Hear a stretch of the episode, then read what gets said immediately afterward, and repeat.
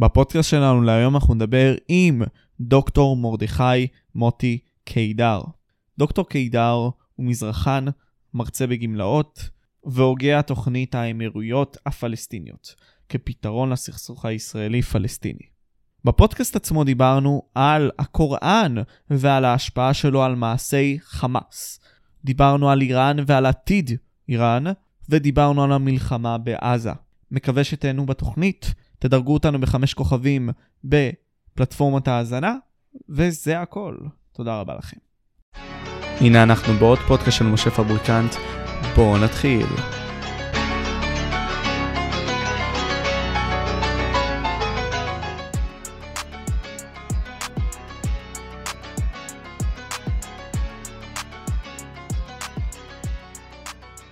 קודם כל, דוקטור קידר, תודה רבה שאתה בתוכנית.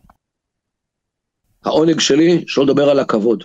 תודה רבה לך, איש יקר. קודם כל, הייתי שמח לשאול, אה, דיברנו על זה לפני השידור, אה, מה זה הדגנים האלה שמאחוריך, כן? אני מניח שיש אנשים שפחות מבינים מה הצירוף שלהם ומה הוא אומר, אז אשמח שתדבר טוב, על דגל, זה. דגל ישראל זה מטבע הדברים.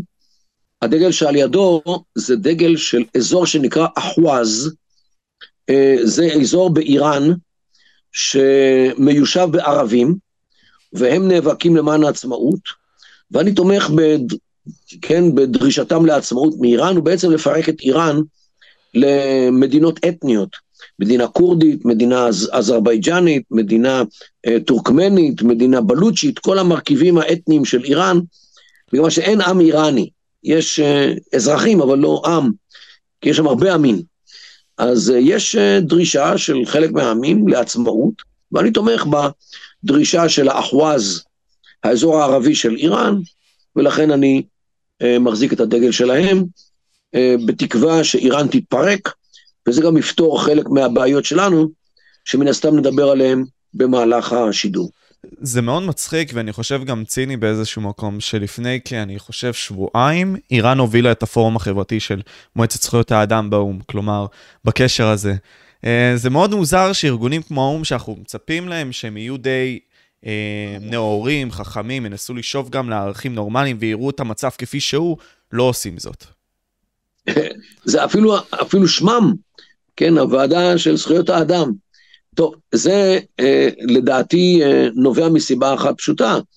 מי שמממן את הארגון הזה זה קטאר, mm. החברה של האיראנים.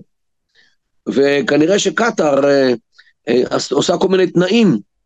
אה, אתם רוצים את הכסף שלנו? בבקשה, תמנו את האיראנים לזה וזה וזה. אז ככה זה עובד בעולם. הבנתי. דוקטור קרגדר, אני אשמח שאנחנו נתחיל כבסיס בקוראן, ומשם אנחנו נצלול לכל שאר הדברים שקרו בשביעי באוקטובר והשלכותיו. אני רוצה בבקשה. לשאול, מה אתה אומר? בבקשה. אז אני אומר, אוקיי, חמאס הוא ארגון דתי, כדבר ראשון, ולאחר מכן ארגון לאומני. כתוצאה מכך, אה, האזרחים עצמם קולטים דברים מן הקוראן, כפי שאני מבין, כן? אז אני אשאל את השאלה הזאת, כלומר, כמה הקוראן השפיע על מעשיהם של אותם אה, אנשי טרור חמאסניקים אה, בשביעי באוקטובר, וגם על האזרחים עצמם, כי הרי זה לא רק היה אנשי הטרור של חמאס. טוב, זה לא רק הקוראן. פה אתה מדבר על ה... דבר ראשון, השם של החמאס זה חרקת אל-מוקאום אל-אסלאמיה, זאת אומרת, תנועת ההתנגדות האסלאמית. לא פלסטינית, אה, אסלאמית. זאת אומרת, המסר שלהם בנוי על המסורת האסלאמית של 1400 שנה, בנוי על דברו של אללה, הלא הוא הקוראן, בנוי על המסורת של הנביא מוחמד, הלא הוא החדית', ובנוי על כל ה-1400 שנה של הגות אסלאמית שמדברת על הנושאים הללו. כך שבעניין הזה, הבסיס שלהם הוא בסיס הרבה יותר איתן מאשר הבסיס הלאומי נגיד, של אש"ף, של הפת"ח, של הארגונים הלאומיים, שהם פחות מדגישים את הנושא הדתי, למרות שגם שם הוא קיים, ו... כי, כי הנושא הלאומי הפלסטיני הוא קצר מועד, כולו מאה שנה בערך. אה, כן, אף אחד לא דיבר על עם פלסטיני לפני יותר ממאה שנה, וגם זה היה, גם אז זה התחיל עם קבוצה קטנה של אינטלקטואלים, זה לא היה נחלת הכלל. ועד היום יש שאלה לגבי קיומו, מהו, מיהו, מהם גבולותיו של העם הפלסטיני. בכל מקרה, התרבות האסלאמית הרבה יותר מבוססת, הרבה יותר ותיקה, הרבה יותר מתועדת, הרבה יותר משפיעה על, על הפרט ועל הקבוצה, ולכן ארגון כמו חמאס, יש לו הרבה יותר כוח, גם פנימי וגם ציבורי וגם כלפי חוץ, אה, מאשר ארגונים לאומיים כמו אש"ף. שוב, זה לא רק הקוראן, זה כל המבנה התיאולוגי של האסלאם שהוא, שהוא רואה בנו בעיה. למה? כי על פי התפיסה האסלאמית, שהיא גם בקוראן וגם בחדיף, היהדות היא דין באטל, דת בטלה. גם הנצרות אגב. ויהודים וגם נוצרים חייבים לחיות תחת כנפי האסלאם. כך עובדי אלילים בעיקרון, מבחינתם? סליחה? כי אנחנו נחשבים בקטגוריה של עובדי אלילים, או איך זה עובד, כלומר? לא, אנחנו לא אלילים, אנחנו במעמד ביניים. כי יש לנו ספר, אנחנו אהל אל-כיתאב. יש לנו ספר, ולכן אנחנו נסבלים באסלאם, אבל חייבים לחיות כאהל וימה, כבני חסות של האסלאם. ותמורת החסות שהאסלאם נותן ליהודי ולנוצרי, והוא שומר על חייו ועל רכושו, היהודי צריך לשלם מס, שנקרא ג'יזיה, מס גולגולת, ועל פי הקוראן הוא צריך לשלם אותו כשהוא מושפל. כי יש, יש כן, פסוק שמדבר על כך שהיהודים והנוצרים צריכים לשלם את, ה, את, את הג'יזיה כשהם מושפלים. זאת אומרת, היהודי יכול לחיות תחת שלטון האסלאם, אין לו זכות למדינה, אין לו זכות לצבא, אין לו זכות ל, ל, לארץ, אין לו זכות לכלום. כל הזכות שלו זה לחיות ולהיות בעל רכוש, ותמורת זה הוא מוותר על עצמאותו, מוותר על ריבונותו, מוותר על כל דבר, ומשלם ג'יזיה. אז אלה התנאים הבסיסיים ש, שעל פיהם יהודי ונוצרי יכולים לחיות תחת כנפי האסלאם. ברגע שיהודי דורש ארץ, דורש מדינה, דורש צבא, מקים צבא, מקים משטרה, מתחיל לשלוט, זה בניגוד לאסלאם. ברגע שהוא שולט על מוסלמים והורג בהם, זה מנוגד לחלוטין לאסלאם. ועכשיו הוא מביא את עצמו למעמד שהוא זכאי לג'יהאד כנגדו. למה? כי הוא פעל כנגד חוקי האסלאם, פעל כנגד ההיגיון שעל פיו הוא צריך לחיות תחת כנפי האסלאם. ברגע שיהודי שולט על ירושלים, זה כבר מסוכן מאוד. למה? כי ירושלים הייתה הבירה של היהודים. והחמור ביותר זה כשהיהודי רוצה להתפלל בהר הבית, מכיוון שתפילת יהודי בהר הבית משמעותה שהיהדות חזרה לחיים אחרי שהיא בוטלה על ידי האסלאם. זאת אומרת שפעילות יהודים בכלל בארץ ישראל, מדינת ישראל, ירושלים והר הבית במיוחד, זה איום תיאולוגי על האסלאם. איום על עצם קיומו של האסלאם כדת שהגיעה לעולם בשביל להחליף את היהדות ואת הנצרות ולקחת מהן את כל מה שהיה שלהם. וזה הבעיה, או זה בסיס הבעיה בינינו לבין העולם שמקיף אותנו. כי עצם הקיום של מדינת ישראל הוא מהווה אתגר לעצם קיומו של האסלאם כדת אמיתית יחידה בעולם. מובן. אז, אז מכאן מגיע מושגים כמו ג'יהאד אה, הגנתי, סתם דוגמה, שממה שאני מבין, כן? אה, השליטה של אותן אה, מדינות ערביות או האימפריה הערבית במהלך ההיסטוריה, אותן אה, מדינות ערביות עכשיו יכולות לשלוט על אותן מדינות. סתם דוגמה, אה, הם יכולים להצדיק את הניסיון שליטה שלהם על ספרד. על ישראל, כי בעבר אותן אימפריות ערביות שלטו עליהם, נכון? אני לא טועה. בהחלט. לכן ספרד צריכה לחזור להיות אסלאמית. האי סיציליה בדרום איטליה חייב לחזור להיות אסלאמי.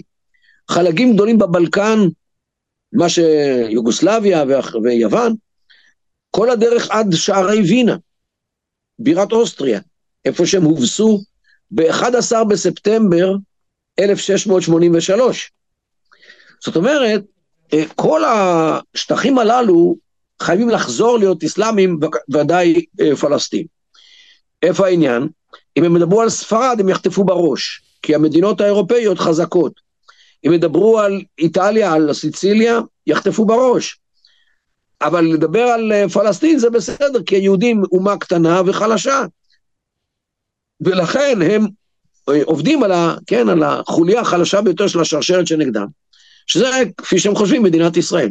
לכן מדינת ישראל יכולה לחיות רק אם היא תצליח להרתיע את אה, אויביה, ובמה שנוגע להיום, היא צריכה לשקם את ההרתעה שלה, וזה לדעתי אחד המטרות של מה שעושים בעזה. אנחנו ממש ניגע בסוגיה הישראלית, רק דבר אחד, בכל מה שקשור נגיד סתם למדינות אירופה, כמובן אנחנו רואים את ההפגנות הפרו-פלסטיניות, הניסיון שלהם כמובן לנגד את זה אותן מדינות אירופיות. הן כבר רואות את ההשלכה של זה לדעתי. דבר שני, אני חושב שגם חשוב אולי לציין את דאר אל-סלאם, כלומר ניסיון של אותם אה, ערבים בעצם להשליט שלום, אבל מה השלום שלהם? זה לשלוט על אותן מדינות. ככל שיותר הדת האסלאמית תופץ ברחבי העולם, כך יהיה שלום. כך אני מבין, נכון? זה מה שנקרא פקס איסלאמיקה, אה, כן? אה, השלום האיסלאמי.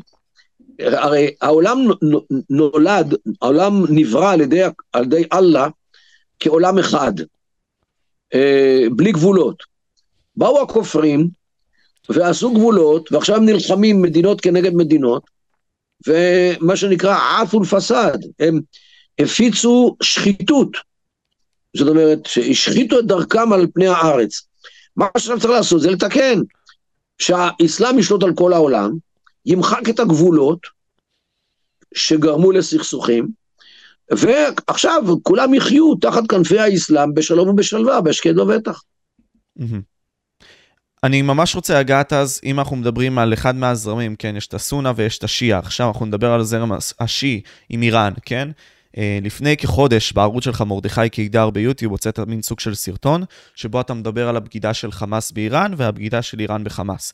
עכשיו, שם אנחנו יכולים לראות מפי מה שאתה אומר, כן? שהיה פה ניסיון הרבה יותר גדול.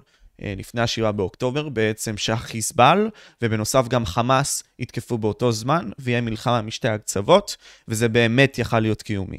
ומה שקרה בעצם שחמאס הלך על דעתו העצמאית, כי הוא ראה את מסיבת הנובה שהיה שם הרבה מאוד אזרחים ואנשים, ויצאו לטבוח בהם. אה, ואני אשמח לשאול אז, אתה יודע, אם התוכנית הזאת של איראן, שאולי לא הלכה קשורה, מה העתיד של איראן, כפי שאנחנו רואים אותה, עם כל הקלפים שיש לנו לבינתיים? דוקטור קידר. תראה, השאלה היא איזה עתיד אתה מדבר, עתיד אה, קרוב או עתיד רחוק? בעתיד הרחוק אין לי שום ספק שאיראן תמצא את עצמה מפורקת, כמו שברית המועצות התפרקה. על פי מפתח אתני. כן, קזחסטן, אוזבקיסטן, טאג'יקיסטן, אה, סלוב... כן, גם אה, צ'כוסלובקיה התפלגה לפי מפתח אתני לצ'כיה וסלובקיה, גם יוגוסלביה התפלגה לפי מפתח אתני, כן, אה, סרבים, קרואטים וכולי. לכן לדעתי, זה מה שיקרה באיראן, כי איראן היא מאוד מורכבת מבחינה אתנית, יש שם חמש קבוצות גדולות ועוד הרבה מאוד קבוצות קטנות, הבלוצ'ים, הערבים, הכורדים, הטורקמנים והאזרים, ולכן בטווח הארוך, ללא צל צילו של ספק, איראן יום אחד אה, תתפרק. אם זה יהיה בחיי או בחייך, זו שאלה אחרת. אה, זה לגבי הטווח הארוך. לגבי הטווח הקצר, אה, בינתיים איראן שורדת את כל הבלאגן שהלך שם, בעיקר בתקופה האחרונה, אה, מאז שנרצחה אותה אה, מהסה אמיני לפני שלוש שנים, אה, בגלל שהצ'דור שלה לא היה מסודר על הראש.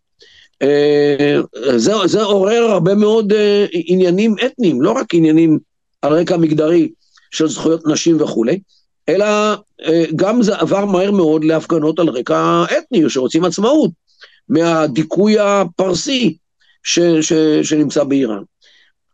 בינתיים איראן שורדת, כי היא, היא, היא התנהלה מול ההפגנות הללו באכזריות נוראה ואיומה. לדעתי אלפים נרצחו ברחובות על ידי כוחות השלטון, ואחרים אה, לא רוצים אה, למות, בשביל מה? בשביל להחליף את המושחתים, אה, האייתולות עם, עם מושחתים אחרים, הרי זה לא, זה לא בדיוק יהיה דמוקרטיה. אז אנשים עושים את החשבון שלהם, למה הם לא רוצים לרוץ ל, ל, ל, להפגין עם סיכוי טוב שהם חוזרים הביתה בתוך שקית. ומכאן מגיעה השאלה הרי להסכמים הערבים-ישראלים, כלומר, אנחנו כעת נמצאים במלחמה. כמובן שהדברים יותר קשים לדבר עליהם ולנבא אותם, ברור לי. כתוצאה מכך אני שואל, ההסכמים עצמם, ממה שאני מבין, מבין אה, רצו אה, לצאת, או יותר נכון, כהסכם כלכלי ברור לאותן מדינות, להרוויח והכול, אבל גם לצאת כנגד היריבה האיראנית. כלומר, לעשות מין סוג של ברית ידידותית עם אה, מדינת ישראל. אה, איך זה יצא לדעתך אחרי המלחמה עצמה? קשה מאוד ל- ל- להעריך את זה, מפני שאני עוד לא רואה את סוף המלחמה. הכל תלוי בתמונת הסיום. אם תמונת הסיום זה שרצועת עזה הפכה למגרש חניה אחד גדול, ויותר אין חמאס, ויותר אין תשתית צבאית של חמאס, ועכשיו אה, מדברים על שיקום עזה ללא חמאס, זה תמונה אחת, אה, שבהחלט אה, יש בה הרבה מאוד מהחזרת ההרתעה הישראלית. שזה לא רק שישראל עושה את זה, אלא ישראל עושה את זה בברכת העולם, בברכת האמריקאים והאירופאים וכל מיני אחרים. זאת אומרת שפתאום ישראל, אי אפשר, אי אפשר לחסל אותה, וצריך לקחת אותה בחשבון. מקרה כזה לדעתי, אם, אם זה תהיה תמונת הסיום של המלחמה הזאת, זה ישפיע מאוד גם על הערבים ביהודה ושומרון, ושהם יבינו מה מחכה להם אם הם ירימו ראש. גם בתוך. גם בתוך מדינת ישראל, שיש לא מעט אנשים שהיו רוצים לראות את ישראל נמחקת מהמפה, גם לגבי העולם הערבי, יש מי שיאהב את זה, אל תשכח שהסעודים הם מאוד מאוד לא אוהבים את האחים המוסלמים, ולא את חמאס. אה, אבל מצד שני, הם לא רוצים להיות מותקפים על כך שהם לא עושים כלום. ולכן הם אה, עשו את הוועידה בריאה לפני שבוע, ואפילו הוציאו כמה הצהרות אנטי-ישראליות. אני לא מאשים אותם, אבל הם חיים בתוך סביבה אחרת, הם לא חיים בסביבה הציונית. כך שתמונת הסיום של המלחמה, ומצב הסיום של המלחמה, יהיה בעצם מה שיקבע את, ה, את ההמשך, לפחות לטווח הזמן הארוך הנראה לעין.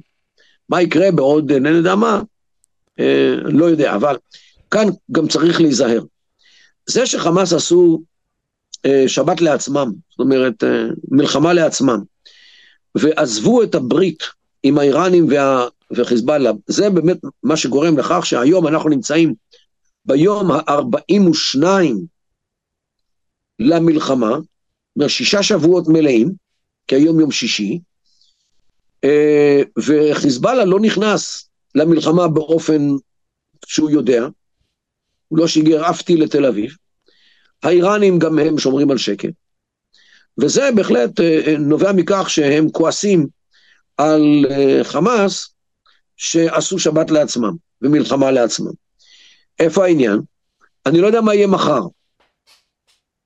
או אפילו היום אחר הצהריים. יכול להיות שהם יחליטו, אוקיי, הבנו, חמאס הלכו לעזאזל, שהלכו לעזאזל, אנחנו אבל רוצים uh, להתנקם בישראל על מה שהיא עשתה לחמאס. ומתחילים מלחמה. זאת אומרת, זה שהאיראנים והחיזבאללה ואחרים, גם בסוריה, גם בעיראק וגם בתימן, כועסים על חמאס, זה עדיין לא אומר שאנחנו יכולים אה, לשחרר את המילואים וללכת הביתה. כי זה לא אומר כלום לגבי האפשרות שתהיה מלחמה עם חיזבאללה ועם אחרים. זאת אומרת, הערכת מצב צריכה להיות כמעט כל יום. האמריקאים פה, האמריקאים לא פה. האמריקאים מוכנים להיכנס לקרב יחד איתנו או לא. זאת אומרת, יש פה הרבה מאוד שאלות שצריכות להישאל ולהישקל מחוץ לסיפור בין ישראל וחמאס. אוקיי? בלי קשר. למה? כי בסופו של דבר לא חייב להיות קשר אה, אמיתי בין מה שקורה בחמאס, בעזה, ומה שקורה עם לבנון ועם, ועם איראן. כי אם הם יחליטו ללכת למהלך אנטי-ישראלי, מהלך צבאי, זה יהיה כדי לנקום, או כדי לכפר על מה שישראל, כדי לנקום על מה שישראל עשתה לחמאס. זה ברור. אבל אם הם אכן יעשו את זה, זה יהיה בגלל שיקולים פרטיים שלהם. של האיראנים ושל החיזבאללה. ונכון, הסיסמאות תהיינה אה, על חמאס, אבל, ה, או אפילו יקחו את השם החמאסי של אה, טוואפן אל-אקצא, כן, אה, מבול, מבול אל-אקצא, או שיטפון אל-אקצא, אבל אה, אה, המלחמה תהיה מלחמה נפרדת, אם אכן תהיה. ולכן אסור להיתפס לשאננות, בגלל מה שאנחנו עושים לחמאס, כי אם אנחנו לוקחים בנקודת ההנחה היסודית שחיזבאללה הם מורתעים, אנחנו עלולים לגלוש שוב לתוך קונספציה שאויבינו מורתעים, ואז להיות מופתעים ביום אחד כלשהו. האם לדעתך ההסתכלות הצבאית הזאת, או המדינית יותר נכון, שבה אנחנו מסתכלים על האויבים שלנו כמורתעים, זה דבר נכון שאנחנו נצטרך להתעזר בו בעתיד? כי אנחנו ראינו לבינתיים שהמורתעות הזאת, אני לא יודע, יכול להיות שהיא דבר אפקטיבי, אבל עם האנשים ועם הבשורה הנכונה. איך אתה רואה את זה, דוקטור קידר? שוב, אה, מה שקורה היום בעזה, הוא מה שקורה בעזה, נקודה. Mm. נקודה. אנחנו תמיד אוהבים להתבשם מכל מיני מצבים שאנחנו יוצרים במוח שלנו. או, מה שקרה בעזה, נורא מפחיד, אז אנחנו פוחדים, זאת אומרת, הם פוחדים. לא, אסור לי להיתפס לתוך תפיסה כזאת. היא מקור ההפתעה. כי ברגע שאתה חושב ככה, ואתה מבסס את זה, ומהדהד את זה, ובונה על זה את הצבא, ובונה על זה את ההגנה, ובונה על זה את הגדר, ובונה על זה את כל האלקטרוניקה, ובונה על זה את החיים, אתה עלול יום אחד להתעורר, כשכל המבנה הזה קורס, אחרי שהם עזרו לך לבנות אותו במוח שלך, באמצעות הונאה ובאמצעות הסתרה, ואז בוקר אחד אתה מגלה שהם אצלך בבית. שזה בפועל מה שקרה, כלומר ראש אמ"ן, כן. אה, כל אנשי הביטחון. הלכו לאילת, ראש המל"ל אמר שזה צחי הנגבי אמר 15 שנה הם יהיו מורתעים. כלומר הקונספציה הזאת היא פשוט התפוצצה. נכון, גם ראש אמ"ן דיבר על זה בוועידת הרצליה, ובהרבה מאוד, אה, כן, אנשים הדהדו את אותו דבר, כי זה היה נוח. זה היה נוח לכולם. איפה הבעיה? זה, רק, זה היה הכל חוץ מנכון. כן. אני רוצה לשאול אותך, לפי מה שאתה רואה, לפי הקלפים שפרוסים בפניך, דוקטור קידר, מה אתה רואה התוצאה הלייקלי שתקרה אה, במלחמה עצמה? כלומר, מה בפועל יקרה, לפי מה שאתה רואה? דלג על השאלה הזאת, כי אני לא יודע. אוקיי. עזוב. אוקיי, אוקיי. מה, אני... שנינו ניזונים, שנינו ניזונים מה, מהמדיה. אתה יודע מה, אז יצא, יוצא מצב שאפילו המדיה הערבית, אתה יודע מה, אני אענה לך על השאלה הזאת. יאללה, תעלה לי השאלה הזאת, כן. מעניין. אה, תראה, מר פבריקנט, אנחנו נמצאים במצב של איפול כמעט מוחלט על מה שקורה בעזה. למה? כי המקור היחיד שיכול לשדר מתוך השטח, לא מתוך נקודות מסוימות, מתוך השטח זה רק, זה רק צה"ל. כי צה"ל שולט. אין אף עיתונאי עכשיו ברחבי העיר עזה. אף אחד. רק? רק הישראלי. זאת אומרת, מה שישראל רוצה לשדר היא משדרת, וזה עד כך שגם בתקשורת הערבית אה, מצטטים את ישראל כל הזמן. למה? כי אין מקור אחר. אז נכון, בבית חולים שיפא עוד יש מישהו, בדרום יש, דברים כאלו, אבל המצב באזורי הלחימה, בצפון הרצועה, אין היום בדרך כלל מי שמדווח, אה, יש פה ושם אתה רואה איזשהו דיווח שיוצא, שאנשים מצליחים להעביר. אבל בעיקרון אה, צה"ל שם נמצא, ולכן תמונת הקרב היא זאת שצה"ל רוצה שנדע. מי בדיוק, מה בדיוק, יש איפול, וטוב שכך. אז בוא נתרכז ברצועה עצמה. כלומר, יש את אליהו יוסיאן שהעלה את הדבר הזה, שיש 2.5 מיליון טרוריסטים ברצועת עזה. אתה רואה את זה כך? השאלה היא, מה זה טרוריסט? האם טרוריסט זה מי שמפוצץ לך את הבית או את האוטובוס? האם טרוריסט זה מי שמממן אותו? גם? כמו קטאר? האם טרוריסט זה מי שתומך בו? כמו הרשות הפלסטינית שמביעה הבנה לעניינים הללו? האם, מיש, האם טרוריסט זה מי ש... אה, כן, האימא שהביאה טרוריסט לעולם, האם היא גם היא טרוריסטית? השאלה היא איפה אתה שם את הקו בין טרוריסט שעליו אתה מסכים לבין אוכלוסייה שאיננה טרוריסטית. ולכן, אם אה, יוסיאן או אחרים רואים גם באימהות וגם בסבא והסבתא וגם בבנים, כשהבנים יגדלו להיות טרוריסטים, לא? לפי הגישה הזו. אז בעצם אתה אומר, אה, כל החברה בעזה היא חברת טרור, אחת גדולה, זה לא רק הטרוריסט, אלא כל מי שסביבו כי הם תומכים בו, או יהיו כמוהו, או היו כמוהו, אז, אה, אז האמירה הזאת היא נכונה, כל השאלה היא מהי הגדרה של טרוריסט. מהי נקודת ההנחה שלך עם אותם אזרחים? כלומר, איך אנחנו מתייח... אמורים להתייחס אליהם, כן? כפי שאנחנו רואים אותם, האם הם מאיימים עד כדי כך? לא. או שכן. לא, אל תשכח שאותם, מה שנקרא אזרחים, אה, ב-2006 הם הצביעו לחמאס. חמאס יש להם רוב במועצה המחוקקת הפלסטינית. עכשיו, לא שאני אומר שמי שבחר בחמאס צריך ללכת להרוג אותו, אבל אה, אה, חמאס לא באו משום מקום, הם באו מתוך העם. הלאה, חמאס שלטו בעזה 16 וחצי שנים, עד עכשיו, מיוני 2007. כן, זה בקירוב טוב, 16 וחצי שנים. אה, אתה ראית מרידות בעזה? אתה ראית בלאגנים נגד, נגד השלטון? פעם הייתה אה, הפגנה נגד המצב הכלכלי, פעם הייתה מצב, הפגנה נגד הסגר בקורונה. זה הכל. אבל השלטון היה לגיטימי. השלטון היה מקובל על האוכלוסייה, שלטון חמאס. אולי לא אהבו אותו במיוחד בגלל כל מיני דברים שקשורים לכיסוי ראש של בנות, אבל בסופו של דבר uh, לא היה איום מקומי על שלטון חמאס. זאת אומרת שאנשים, כך או אחרת, קיבלו את שלטון חמאס. האם זה הופך אותם לטרוריסטים? שוב, השאלה היא איפה אתה מותח את הקו, אה, כן, באותה פירמידה של אה, ציבור מה, מי שמפוצץ עד האוכלוסייה שתומכת בו, שנותנת לו אה, אה, מקלט וכולי. זו שאלה גדולה מאוד. כי הרי יפה שחידדת את זה, שגם בדיקטטורה יש לך את החופש למרוד בשלטון עצמו. כלומר, יש לך את הבחירה כאזרח לעשות רבולוציה. גם אם רע לך, זה בס... כאילו זה קורה, זה קרה בהיסטוריה. הם בוחרים שלא. אולי זה אומר משהו, מעניין. אתה אמרת... מה אתה אומר? כן, כן, זה בהחלט אה, הסיפור.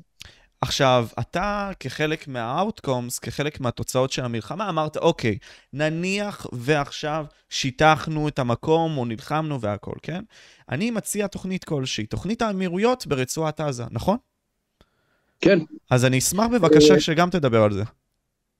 התוכנית האמירויות, שבמקורה נועדה על יהודה ושומרון, כי הגידו אותה כבר לפני שנים, כשבעזה היה שלטון אחוד, אה, מדברת על הקמת ישויות שנקראות אמירויות, בכל אחת מערי יהודה ושומרון הערביות. זאת אומרת, חברון הערבית, אמ, אה, יריחו, רמאללה, שכם, ג'נין, טול כרם, קלקיליה.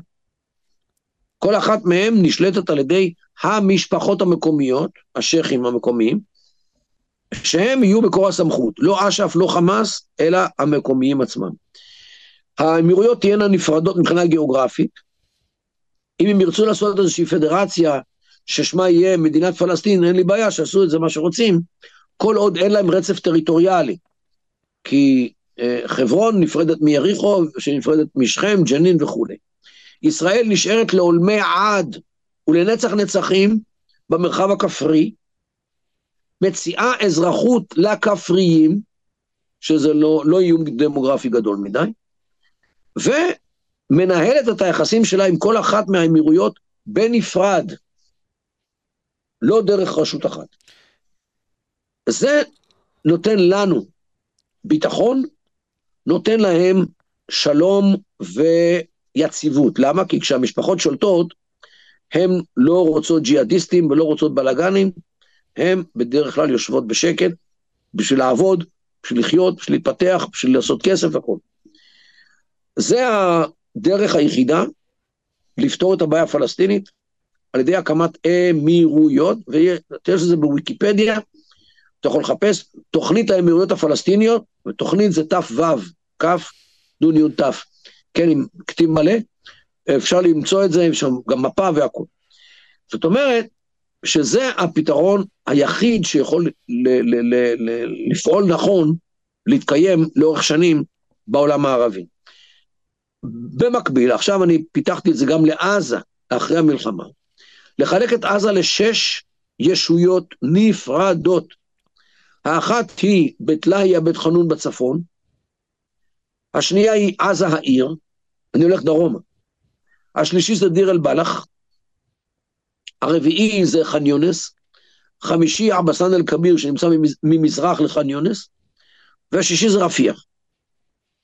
אם אנחנו מקימים ישויות על בסיס המשפחות, זה לגיטימי הרבה יותר מאשר, לגיטימי בעיני האוכלוסייה, הרבה יותר מאשר אה, הישות הפלסטינית שאנחנו בנינו ברוב איוולתנו, או ברוב איוולת השמאל שעשה את זה, כיוון שהוא לא הבין את הסוציולוגיה הערבית. הוא חשב, בואו נביא את ערפאת, יעשה לנו סדר, אה, בלי בג"ץ ובלי בצלם עם החמאס והג'יהאד. וזה הייתה הסיסמה. ולכן, היות שזה יתברר כמקח טעות, אין ברירה אלא ללכת לפתרון הסוציולוגי, שמבוסס על הסוציולוגיה של יהודה ושומרון, שהיא מאוד משפחתית. אבל מכ... וגם, כן. וגם במקומות אחרים. מכאן אני שואל... גם הש... בעזה. גם בעזה.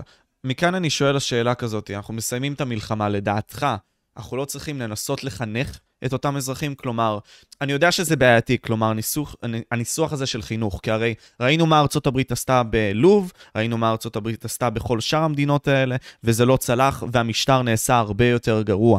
אה, וכתוצאה מכך אני שואל, אני חושב שמבחינה תרבותית כן שווה להראות שהישראלים עצמם הם לא אנשים רעים, אה, ומה שהם עשו לא רע, למרות שהם בטח יזכרו את 48 ו-67, אז מה אנחנו צריכים לעשות איתם? אז ככה, רוב הציבור הערבי במדינת ישראל הוא ציבור שלא מבקש צרות, לא מבקש בלאגנים, לא מחפש אה, אפילו לא לנקום בנושא עזה.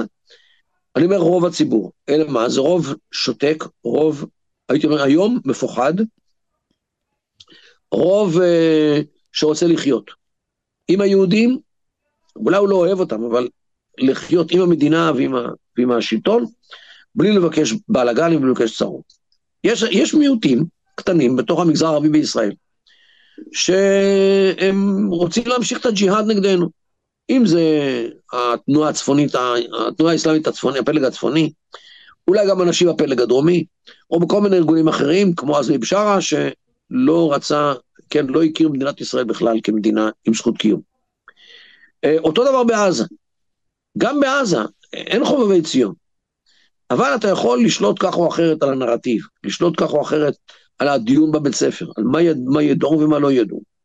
וברגע שאתה במשך דור, כן, 30 שנה, אתה מגדל אנשים ש, שגודלו וחונכו על בסיס של אפשר לחיות עם היהודים, אז אתה מגדיל את ה... אתה מרחיב. אז אתה יכול לקבל סיכוי שיסמכו לך שם כמה חבר'ה שהם יראו את מדינת ישראל כמדינה בעלת זכות קיום. אוקיי? כן. אל תשכח שיש גם כמה חבר'ה שבאו מעזה, וכן, ועברו ליהדות, התגיירו. והם מספרים את הסיפורים על מה שקורה בעזה, חדת' ולא חראג'. כן, אפשר לדבר כמה שאתה רוצה על זה, כי הדברים נוראים ואיומים. למה? באמת מה הם מספרים שם, ממה שאתה שמעת לפחות? תראה, יש uh, כמה uh, גרים שמספרים מול התקשורת את הדבר הזה, איך שבאיזה אלימות התייחסו אליהם, איך, אה, כן, מה המסר שכל הזמן תוקעים להם במוח שישראל צריכה להישמד מעל האדמה והיהודים צריכים להישחט. אז אה, פלא שאנשים יוצאים, אה, כן, מהונדסים לכיוון הזה, מצד אחד. מצד שני, יש אנשים שדוחים את זה, שככל שהמסר הזה הוא בעייתי יותר, הוא קטלני יותר, אומר, אומרים לעצמם, לא רוצה להיות חלק מזה. שחרר אותי, תעזוב אותי, אני, אני עובר לצד השני. ולכן אה, המקרים של, של, אה, אה, של, גיור, של התגיירות, היום הם מובלטים מאוד. אני, דיברנו על הערבים עצמם, חלקם, אתה אומר נגיד סתם התגיירו, חלקם נמצאים גם בארץ, ערביי ישראל, ומכאן מגיעה השאלה שלי שהיא כזאת. אתה אומר שהם כחלקם, כרובם, כן מתונים, שקטים, הכל בסדר, אולי לא אוהבים את היהודים, אבל יכולים לחיות פה. ואני שואל אז, יש את ההנהגה הפוליטית שלהם, משתי הקצוות, יש את הבדואים, ויש גם את הרשימה המשותפת. אה, יש את אה, אה, מנסור עבאס עם סיוע 48, שעוזר בעצם לממן את הטרור בחמאס. ויש גם את ההנהגה שנמצאת ברשימה המשותפת, שטענה ב-2009, כן, שחמאס הוא לא ארגון טרור. אז אני שואל דבר כזה, כן? אם לאותם ערבים במדינת ישראל יש את אותם מייצגים, כן? אז מה זה אומר אולי על אותה אוכלוסייה? מעניין, אני שואל, אני לא יודע. תראה, זו התוצאה של העובדה שבג"ץ לא אפשר לגעת באותם אנשים אה, והכשיר אותם לרוץ לכנסת כל פעם מחדש. בגלל האג'נדה של, של, של, של בג"ץ, וזה זה בשיא החשיבות. למה? כי הרבה מאוד למדו שהם יכולים להגיד מה שהם רוצים, איך שהם רוצים, ובית המשפט הישראלי יקבל את זה. אי אפשר, אי אפשר, אי אפשר אפילו להעניש אותם בלמשל פסילה של רשימותיהם בבחירות לכנסת, מה שהיה אז מבשרה. אה, כן, זה הבעיה, שברגע שבג"ץ במשך שנים מוציא פסקי דין ברוח כזאת, אז אויבינו מבפנים למדים שאיבדנו את הרצון לחיות. זה הסיפור. כן, זה יכול לכרסם אותנו לגמרי מבפנים, ואתה יודע, יש את החלק מאנשי השמאל, אתה יודע, שרואים את הבגידה של השמאל העולמי, ואומרים, וואו, הם בעצם כנגדנו. אנחנו ציונים, בסדר, אנחנו לא מסכימים עם אותם ימניים, אבל אנחנו לא יכולים לקחת את זה. אבל יש עדיין אנשים, כן, שמסתכלים על אותם עזתים, כן, ואומרים אפשרי לחיות איתם. ואני אשמח אז שתחדד לי דוקטור קידר, כן? אה, לצד אותם אנשים ביהודה ושומרון עם אש"ף ופת"ח, כן? אה, ולצד אותם עזתים, הם בעצם רוצים את כל מדינת ישראל, את כל פלסטין, כפי שאומרים, מהנהר עד הים. אז איך עדיין האנשים האלה לא רואים את האמת הזאתי, שהיא ברורה? ועם מה שהיה באוסלו, כן? לדעתי כל מי שיש לו מעט שכל בראש, יכול להבין בדיוק מה רוצים כל האלו סביבנו. לא צריך פה הרבה, כן, איך אמר בגין? הערבים אותם ערבים והים אותו הים. אותו הים. הם רוצים לזרוק אותנו לים, וזה ברור, הם אומרים את זה. אני רואה את זה בתגובות לדברים שאני מעלה לאינטרנט. עד היום מדברים על הדבר הזה. אה, איפה העניין? במסורת המזרח תיכונית יש מה שנקרא שלום זמני. שלום, זה, זה, זה, אתה רואים את זה בתקשורת, במורשת השבטית, רואים את זה במורשת, במורשת האסלאמית. לכל קבוצה יש את הדרך הזו. אתה נותן שלום, המוסלמי נותן שלום זמני לישות חזקה מדי, מסוכנת מדי, כזאת שאתה לא רוצה להתחיל איתה. וזה גם כן יהיה שלום זמני. כמה זמן הוא יימשך? כל עוד היא מסוכנת ומאיימת וכזאת אחת שאסור להתעסק איתה. זה הכל. אה, ערפאת ידע את זה, מובארק ידע את זה, קודם לכן סאדאת ידע את זה, ולכן הרבה מאוד מהמסמכים שמדברים על שלום איתנו, מדברים על שלום חודייביה. זאת אומרת, שלום שמבוסס על ההפרה של הסכם השלום על ידי מוחמד, שנתיים אחרי שהוא חתם איתם הסכם לכמעט עשר שנים. כך שבדבר הזה בהחלט צריך ללמוד מה, מההפתעות ש, שאנחנו מדי פעם רואים, ולא להיגרר לחלומות ולכל מיני קונספציות שקשורות ל... יקבלו אותנו וירצו אותנו, והם מבינים שלא ניתן להיפטר ממנו, ולכן בואו נוותר. זה, ה, הייתי אומר, הברוטליות של הדבר הזה, של ה, כל הגישה הזאת שאנחנו מכירים. כי הרי, אתה יודע, יש משהו במדינת ישראל כרגע שנמצאת באיזשהו מלכוד מעשי של פעולה. כלומר, היא מסתכלת על המערב ואומרת, אני חלק מהמערב. ומצד שני, אני חיה במזרח התיכון, אז איך אני יכולה לנהוג? כלומר, יש את אותם אנשים, כן, שרוצים אותך ורוצים לקחת את כל השטח שלך. ומצד שני, אתה בקונספציה אומר, מה אנחנו עושים איתם? האם צריך להשמיד את כולם? האם צריך לנהוג איתם בשלום זמני, שזה גם אולי זמן החימוש שלהם? מה צריך לעשות פה? זאת באמת השאלה. כלומר, איך אתה רואה את זה שמדינת ישראל צריכה להתמודד אולי עם המלכוד הזה? שוב, אני לא מצפה שיקומו פה אה, מדינות ציוניות, אבל את תוכנית האמירויות אפשר, אפשר ליישם. אז היה את אוסלו בשנות ה-90, כן? והיה את כל התנועות האלה שעדיין נמצאות, כן? אש"ף. אה, ואני אשמח לשאול את השאלה הזאת, ראינו שניסינו לעשות איתם שלום, כן? הם בסופו של דבר שיחקו אותה כאילו הם זורמים איתנו לשלום, כפי שאנחנו מדברים, כן? אה, אבל בפועל זה לא יצא. למה עדיין מדינת ישראל בוחרת ללכת לשיטת האמונה הזאת באויב, שעדיין אפשרי לעשות איתו שלום, למרות שהוא בכלל לא רוצה איתך שלום? למה אנחנו עדיין נופלים לזה? לדעתי, זה המחיר שאנחנו משלמים עבור התמיכה האמריקאית. גם באו"ם, גם התמיכה הכספית, גם התמיכה הצבאית, גם מה שקורה בים, עם כל המטוסים שלהם ומה שמלווה אותם. זה הסיפור. הסיפור הוא הסיוע האמריקאי שישראל זקוקה לו היום יותר מבעבר. ולכן ישראל מוכנה, לפחות בשלב הדיבורים, לתת לביידן את האפשרות, את האמונה שיום יבוא ותקום מדינה פלסטינית על בסיס הקו הירוק, אה, וזו, ולו בשביל לקבל ממנו עכשיו את מה שאנחנו מבקשים לקבל. אם זה נכון או לא, אני לא יודע, זה צריך לשאול את ראש הממשלה. אבל אה, לגבי, אה, לגבי העתיד, צריך דבר, דבר אחד צריך להיזהר, שאש"ף, זאת אומרת, הרשות הפלסטינית לא יהיה שום תפקיד במה שנוגע לעזה. זה חובה לנתק ולהעביר את זה מההתחלה. למה? כי אם זה יקרה, עוד פעם אנחנו נחווה את מה שעשינו. לדעתי גם, אנחנו עלולים לחוות את זה ביהודה ושומרון, על התנפלות על ההתנחלויות. ואל תשכח שהרשות הפלסטינית מחזיקה שני ארגוני טרור, אחד זה התנזים, והשני זה חללי אל-אקצא. מוחזקים על ידי ממשלת הטרור של הרשות הפלסטינית. מה הדבר הזה? ואיתם אתה הולך להקים מדינה? כשהם בפרצוף תומכי טרור? אי אפשר. הם לא רואים את ישראל, הם לא רואים את ישראל כמדינה בעלת זכות קיום. כל המפות הפלסטיניות, כמו זו למשל, כולן זה ארץ ישראל השלמה. From the river to the sea. וזה אש"ף, שים לב. אתה רואה, זה דגל אש"ף. כן. וזה פלסטין.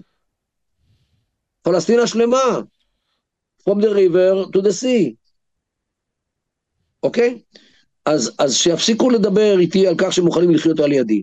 כי כך, זה, זה מה שהם רוצים לעשות. ושיפסיקו לרמות. כן. אנחנו צריכים לעשות את מה שאנחנו צריכים לעשות בשביל לשרוד. אה, ואתה אחד מהאנשים האלה עם המחשבה שלך, כן, והראש שלך, דוקטור קידר, שעוזרים לנו באיזשהו מקום לשרוד. אז uh, תודה רבה לך. בבקשה, שבת שלום לך ולמאזינים. טוב, היינו פה משה פבריקנט, וזה הדוקטור מוטי מרדכי קידר, ואנחנו היינו פה. ביי.